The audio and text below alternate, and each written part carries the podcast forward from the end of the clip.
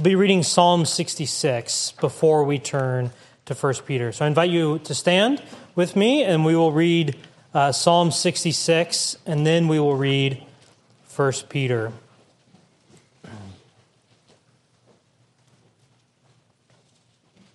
Psalm 66. Shout for joy to God, all the earth. Sing the glory of his name. Sing to him glorious praise. Say to God, How awesome are your deeds! So great is your power that your enemies come cringing to you. All the earth worships you and sing praises to you. They sing praises to your name. Come and see what God has done. He is awesome in his deeds toward the children of man. He turned the sea into dry land. They passed through the river on foot. There did we rejoice in him who rules by his might forever, whose eyes keep watch on the nations. Let not the rebel- rebellious exalt themselves. Bless our God, O peoples. Let the sound of his praise be heard. Who has kept our soul among the living and has not let our feet slip? For you, O God, have tested us. You have tried us as silver is tried. You brought us into the net. You laid us in a crushing burden on your backs. You let men ride over our heads. We went through fire and through water, yet you have brought us out to a place of abundance. I will come into your house with burnt offerings. I will perform my vows to you that my that which my lips uttered and my mouth promised when I was in trouble. I will offer to you burnt offerings of fattened animals. With the smoke of the sacrifice of rams, I will make an offering of bulls and goats. Come in here, all you who fear God, and I will tell what he has done for my soul. I cried to him with my mouth, and high praise was on my tongue. If I had cherished iniquity in my heart, the Lord would not have listened. But truly, God has listened. He has attended to the voice of my prayer. Blessed be God, because he has not rejected my prayer or removed his steadfast love from me. Now, turning to 1 Peter.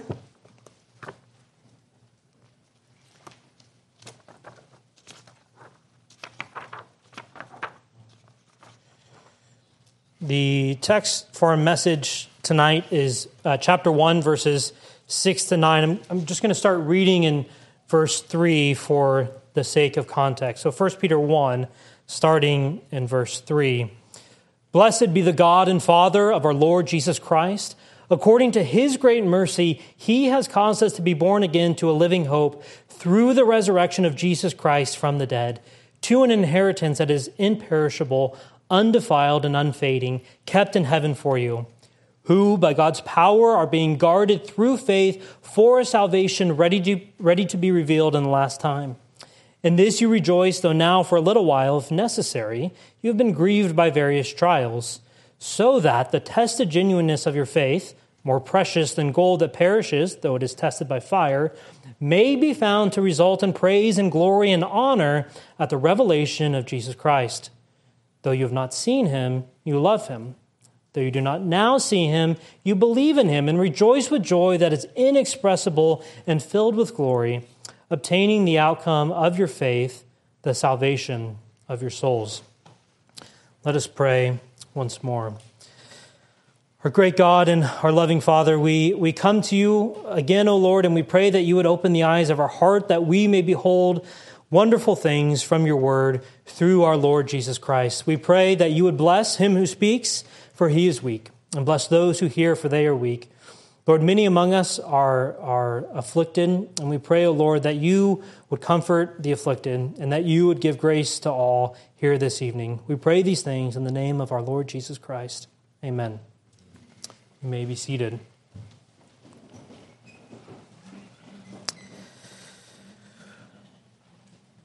In George Orwell's book, 1984, the totalitarian government of Oceania, uh, one tactic they have to implement English socialism is that they change the English language to serve its purposes. Uh, they create a language called Newspeak.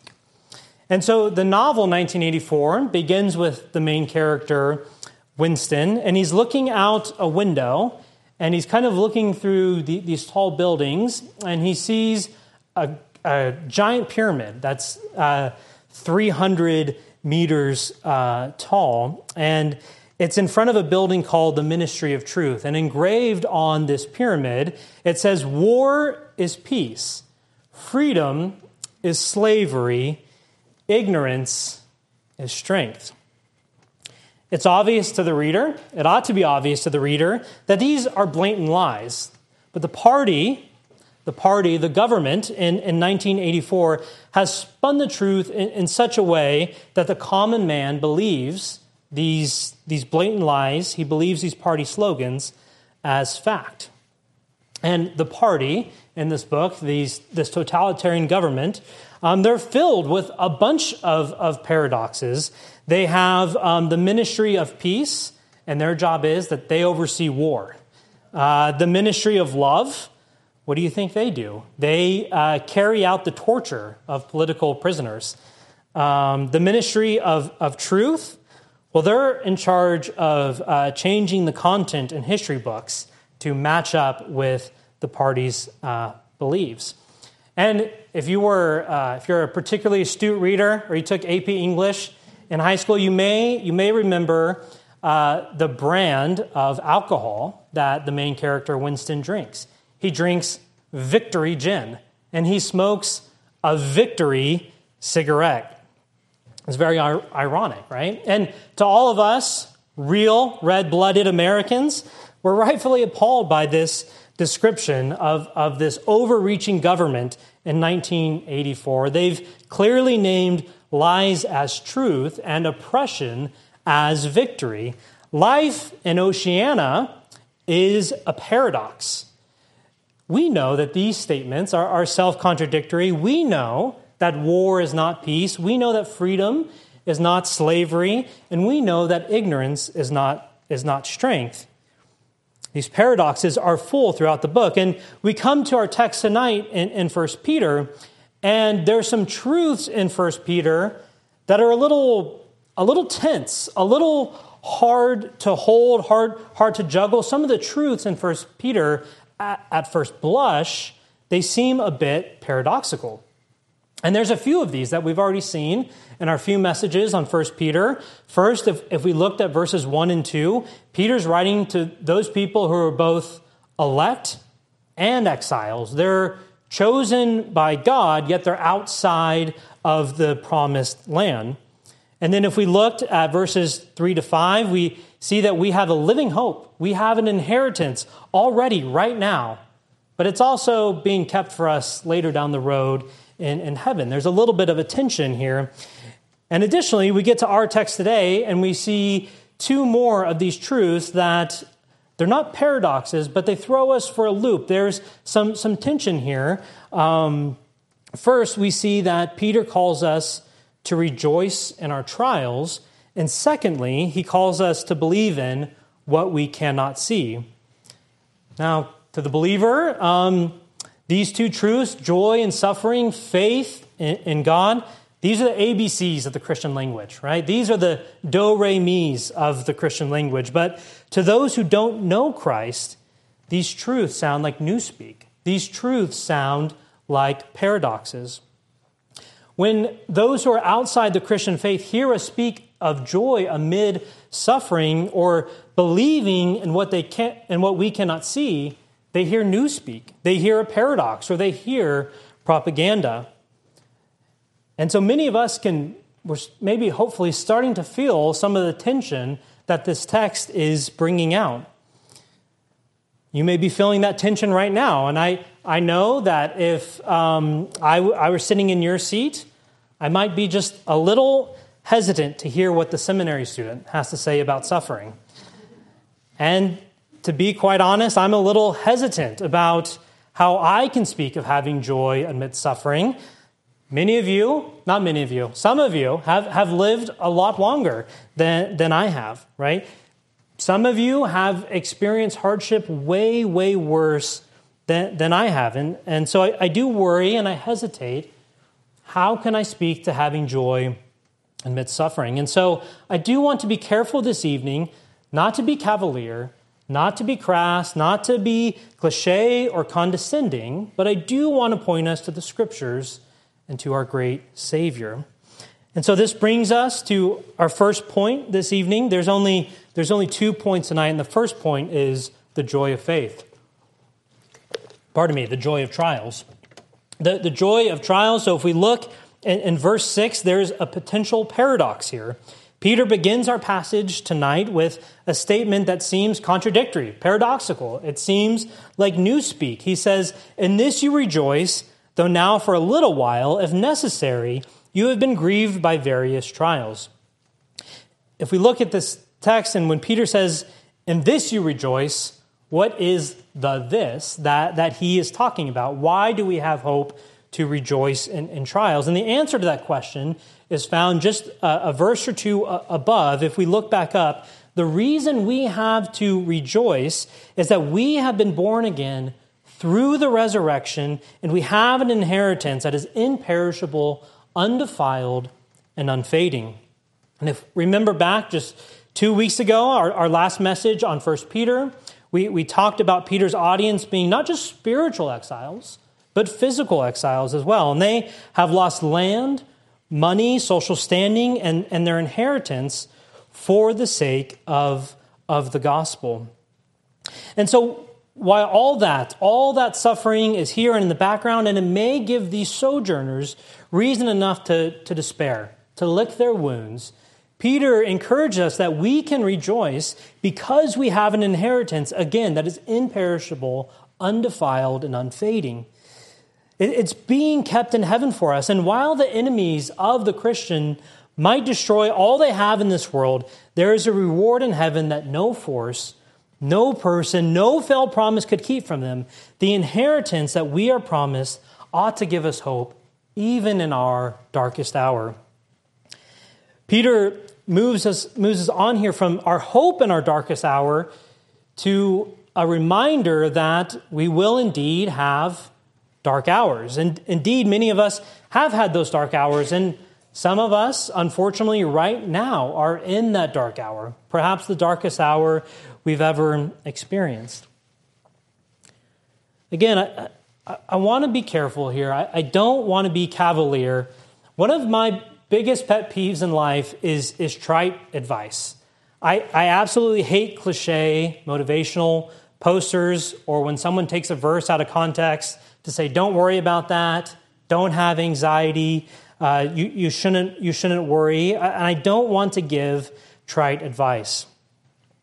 Let me be um, a, little silly for, for just a second. If we think of the, the, the stereotypical or proverbial country song where a, a man's wife leaves him, he loses his job, his truck breaks down, his dog runs away, all these bad things happen to this man, what, what would we tell that man? What would be our advice in his darkest hour?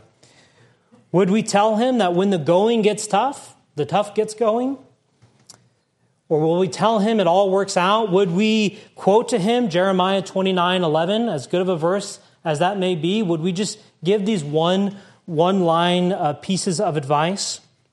I, I want to be careful not to do that this evening and for those of us who are in that dark hour, I don't want to tell you, I don't want to tell you to pull yourself up by your bootstraps, or that the reason we fall uh, is to learn to pick ourselves up again. I don't want to give that sort of trite advice uh, this evening.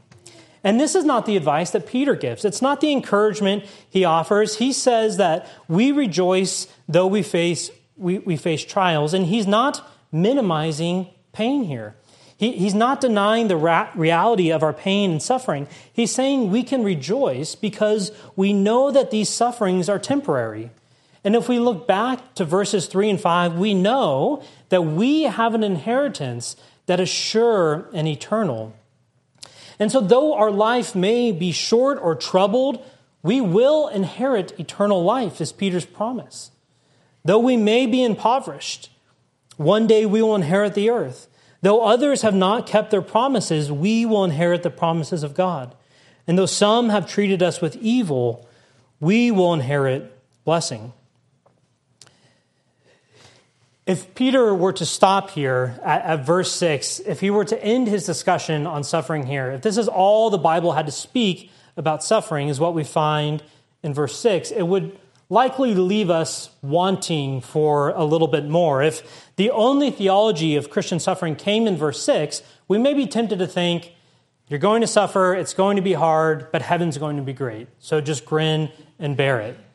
But thankfully, Peter doesn't end his, his words uh, on suffering here. He doesn't end the discussion there, but he goes on in verse 7. He says that we are facing trials so that, for the purpose that, in order that the tested genuineness of your faith, more precious than gold that perishes, though it is tested by fire, may be found to result in praise and glory and honor at the revelation of Jesus Christ. And this verse, verse 7, Peter is teaching us, I think, two important lessons about suffering. And first, Peter wants to make it clear that the testing of our faith is not a result of the failure of our faith. We're not experiencing these trials because we have inadequate faith, but, but secondly, we experience trials because of the value of our faith. This is why Peter points us to the analogy of, of gold. He says, Our faith is like gold that is tested by fire. Some of us may know, some of us may not know that to make gold pure, it has to be refined in the fire. And you, you, have to, you have to heat it up until it melts down into, into a liquid. And that way you can separate the dross or the impurities from the pure gold. The way you make gold more pure, more valuable, is melting it. And that's what Peter compares our, our faith. How does God give us greater degrees of patience? How does God give us greater degrees of humility or wisdom or godliness? Is he like Peter Pan with Tinkerbell? Does he shake some, some fairy dust on us and we, we suddenly become more wise and, and more holy? No, he, he refines us like gold in the fire. Just as gold ought, ought to be removed of its impurities because it's so precious, it's so valuable, Peter's saying, even more so, our faith ought to be fully proved. It ought to be removed of all impurities because of its great value. And this is why not only Peter, but all of the New Testament writers can talk about Christians having joy amid suffering. Suffering, though, is obviously, undoubtedly, a difficult part of life both for the believer and the unbeliever. Everybody has to deal with suffering in this life. We all meet trials of various kinds. But the reason that the believer has to count it all joy, as James says, or the reason that the believer can rejoice that we have been grieved with various trials, like Peter says here, is that we know that suffering produces steadfastness. The believer knows that she's not being thrown into the furnace for the sake of suffering, but that her dross may be consumed and her gold would be refined. it's a strange, it's a strange thing. It's, it's, it's, it's hard to, to juggle. It's, there's a lot of tension here. How do we say, rejoice though you are experiencing trials? It, it's, it's a difficult thing. But the Christian knows and trusts that God does not discipline out of anger God disciplines his children because he loves us. When, when we were children, any one of us, we didn't understand the reasons we were being disciplined. We didn't understand everything our parents were doing. And boys and girls, let me key you in on a little secret here that you're not told to clean your room when your parents have companies over uh, because there's a high chance the company's going to go and look at your room. You're not told to do chores merely for the sake of a clean house. You're not told to make your bed every day because someone other than you will, will see it. But your parents have, have reason for this, and, and so does God. He has reasons that he, he disciplines us that we may not see right away. But God does, again, does not discipline us out of anger. We do not go through trials because God is angry at us, but we go through trials that our gold might be refined. And so let me ask you imagine for just a moment if you had gotten everything you've ever wanted in life, if you had more money than you could spend, than you could spend, if you had no restraints on your time or resources, would you love God more or would you love God less? Are you ever happy that God did, in fact, not answer a prayer request? Maybe some of us can think of those prayer requests that we're glad God did not answer. We, we, we can see if we've walked with the Lord for a long time that there are some times we're incredibly happy that God didn't grant us every wish that we ever prayed, prayed for. But it is through these various trials that, that God cures us of our self dependence and our covetous hearts. The cross is a, medicine to us. Suffering and discipline is a medicine to our souls. It's an unloving father who never disciplines his children. Peter shows us here in the text that our suffering is not a sign of God's wrath towards us, but it is God's grace to us for our sanctification. It is through suffering that God is making our faith even more precious than, than gold, so that it may be found to result, he says, in praise, glory, and honor at Christ's return. And so trials are necessary in the Christian life if, if we want to be found pure when Christ returns. We know that this is not the only reason that, that trials are, are necessary. Jesus tells us that all trials, suffering, and, and self denial, they're just a part of, of, of the Christian life. He, he says to us that if anyone would come after me, let him deny himself and take up his cross and, and follow me. For whoever would save his life will lose it, but whoever loses his life for my sake will find it. What Jesus is telling us, what, what Peter is telling us in this passage, is that the mark of a Christian is not health, wealth, and prosperity. The mark of a Christian is picking up your cross and following your great Savior. And it is this great Savior that, that Peter points us to in, in verse 8. And that brings us to our second point the joy of faith. This great Savior Peter speaks about, he says in verse 8, though you have not seen him, you love him. Though you do not now see him, you believe in him and rejoice with joy that is inexpressible and filled with glory. Here again, Peter brings us to another statement, another truth that might seem paradoxical. It, it might seem um, like newspeak the first time we hear it. We love what we've not seen, and what we don't now see brings us inexpressible joy.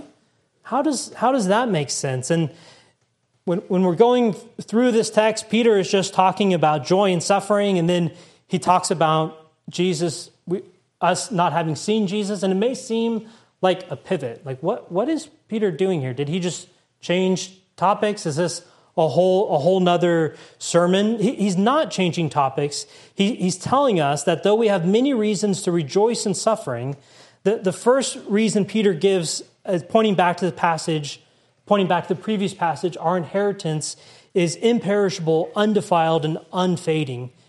Peter is reminding us here by, by pointing to our Lord that we cannot fully see our inheritance in the same way, we can't fully see our Lord. We can't fully see the trials that are refining us, and we cannot fully see God. This is the nature of faith, right? The inheritance that we have, it's still waiting for us in heaven. We believe in God now, but we don't see Him. And I think there are two things that Peter wants us to see about faith in, in this verse. And that uh, first, faith is not by sight. Peter is reminding the sojourners here, and he's reminding us that we do, we do not see Christ, but we love him. And even though we do not see him, we believe in him and we have great joy. And he reminds us that if we believe in him whom we have not seen, if we believe in him who created the universe by the word of his power, if we believe in him who defeated death, then can't we also believe that he is not chastising us? that, but he, he is refining us, can't we also believe that he's not disciplining us in his wrath, but he's consuming our dross and refining our gold? And secondly, the thing that Peter wants us to, to see about faith is that faith is not merely an intellectual assent, it's not a mere intellectual exercise. Calvin says faith is not a cold notion, but faith kindles our hearts to love Christ Faith does not lay hold of the bare name of Christ, but regards what he is to us and what blessings he brings. And so, Peter is saying that we can rejoice with joy because we have faith. Our, our faith gives us reason to rejoice. we, we, have, we have faith, not that it'll all work out, right? Going back to that cliche advice, that's not what our faith is in. We, we, our faith is not in the idea um, that we'll have strength in ourselves to face our trials. Um, our, our, faith is, is not in any wisdom or power we have, but we can rejoice because we have Christ as the object of our faith. And we place our faith in not his mere existence, right? This is what Calvin is saying. It's not just about intellectual assent. We're not placing our faith merely in the fact that he exists, not merely in him being a good and moral teacher, but we place our faith in him knowing that he lived a perfect life and that he would credit us with his righteousness, knowing that he died to take God's wrath, which rightfully belonged to us. And we place our faith in him because he resurrected from the dead and is ruling and reigning this day. We place our faith in our great Savior, knowing that through him we will obtain our inheritance and our salvation, which is the outcome of our, of our faith. And this is where Peter takes us lastly in, in verse 9. He says, Obtaining the outcome of your faith, the salvation of your souls. In times of, of suffering and in times of, of prosperity, where do we look? We ought to look to that final day when we finally obtain our inheritance, and we ought always to look to our great Savior. We look to our inher- heavenly inheritance so that it would make the trials of this life seem minuscule. When we look at how great and big our God is, the things of this world grow strangely dim. We look to our great inheritance and our great God so we are not bogged down and, and dazzled by the things of this world. And while the promise of our inheritance, what we look forward to, does give us great hope. That's true. We want to hang on to that great hope ultimately, the object of our faith is our Lord Jesus Christ. Because we have Christ, we have everything. Even though we suffer, we lack nothing when we are in Christ Jesus. And this is why the author of Hebrews can speak of Moses and say that Moses considered the, the reproach of Christ greater wealth than the treasures of Egypt, for he was looking to the reward.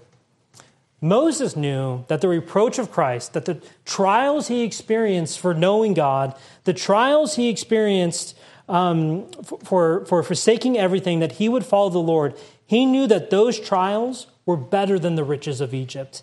He knew that those trials were better than being born in Buck- Buckingham Palace. He knew that the reproaches of Christ are better than winning the lottery. Moses believed that the reproaches of Christ was better than having perfect health or perfect kids or, or a perfect marriage.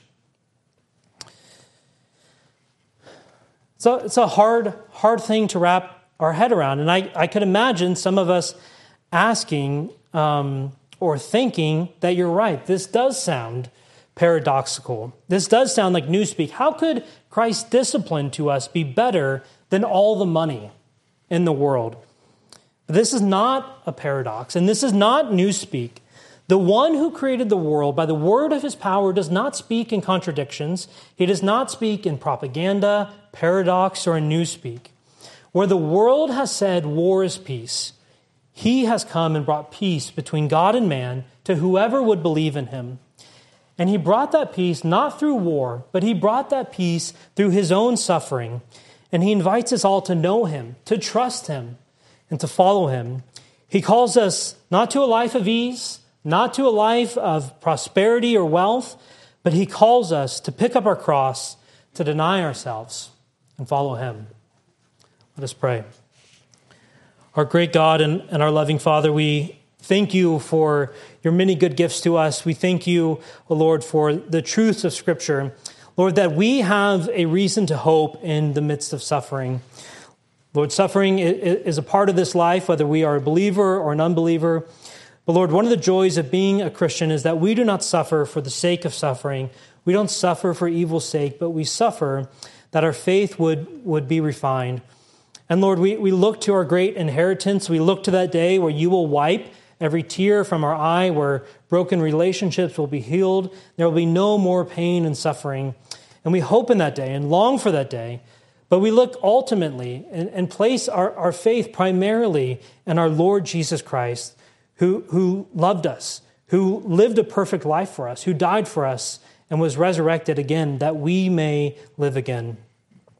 Lord, we know that there are many among us who are afflicted, and we pray that you would bring comfort to the afflicted. Lord, we love you. We thank you. We pray that you would be with us this evening and uh, as we go out this week. In the name of our Lord Jesus Christ, we pray. Amen.